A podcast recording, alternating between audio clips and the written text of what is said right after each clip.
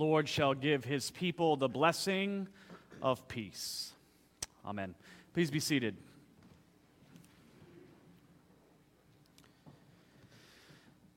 So, like many of you, um, in the waning hours of Wednesday afternoon, I watched turmoil unfold in our nation's capital. Last Wednesday, you'll recall, was also the Feast of the Epiphany, an ancient feast commemorating the manifestation of Christ, a holy day that at its heart ushers in a kind of unveiling and at once stirs in us the memory of the beginning of things. Light shining in the darkness, and how that light becomes ever more perceptible in our successive encounters with Jesus in Scripture. And these encounters, well, they build on one another and bear witness to Christ's manifestation in several ways, but most notably in the first three weeks of the new year through the gifts of the Magi, the baptism of Jesus in the River Jordan, and the miracle at the wedding in Cana. You'll hear that in the song at the end of the service. We encounter Christ in these successive manifestations right after the feast of the Incarnation, and I dare say are expected to hold on to the joy of Christmas as we engage with our fundamental understanding of who this child is for us and through whom much will be revealed and made whole. Subsequently, we are left to ponder how our relationship with the Christ child has evolved after encountering him year after years in ways that remain steadfast to Scripture, but adapt to fit our life experience. And this is important work. Forming such an awareness is often a very personal endeavor, as you know. But we should also recall that, as personal as it may be for some of us, forming an understanding of anything as a Christian is a communal awareness. For there is no such thing as a loner Christian. And while the prayers we as Christians say on days such as these seek to reflect a grounding in a faith where God is made manifest, there are days when our footing seems to shift. And so we seek to return to a firm place. We seek to find a sure footing.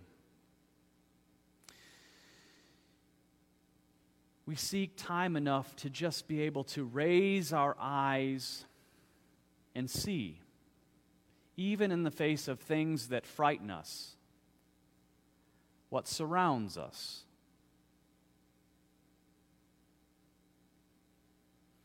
And with each passing year, with every encounter, and most profoundly in every tragedy, the reality of our interconnectedness is often made known in ways that we do not expect.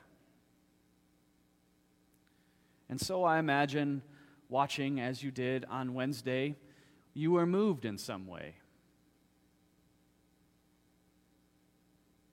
And I imagine that what we witnessed was not an understanding of a collective understanding of certain principles or ideologies, but a reckoning of some sorts. And it was a reckoning that was far from secular. For I watched as you did, as the officers sought to stand their ground with truncheons at their side. I heard the shots of gunfire on constant replay. I saw a woman surrounded by iPhones as she lay dying in the Capitol. I heard obscenities born of a place where communication has all but failed. I witnessed how a strange mixture of glee and shame coalesced amidst claims of fraud, mistrust, desperation, and out of a decisiveness that's been born of an age where truth has become subjective and where the gravest of insults is to be called an oath breaker. So, amidst ball caps which bore military insignias and black helmets complete with the riot visors, I wondered, I think as you did, what might come next. And you know, the very last thing I expected to hear was a familiar name. The backdrop remains etched in my memory on a day where campaign flags were set beside ensigns and Union Jacks next to Old Dixie. It was one flag that fluttered high above all of them, and it bore the name of our Savior, Jesus. In a world full of symbols, a banner has meaning far beyond mere decoration. It serves more as a summons than it does an invitation, often denoting a gathering place. A banner calls to from some place and is often at the heart of a rallying point that is to be seen, that is to be unmistakable, that is to be unignorable. And so we shouldn't ignore it. Especially when the most common form of Christian expression is lived out in the way we find ourselves gathering together. And what is more, banners have their place. Right? They have places where they're most often found. So it stands to reason that when we find a banner out of place, we wonder what the bearers are trying to communicate.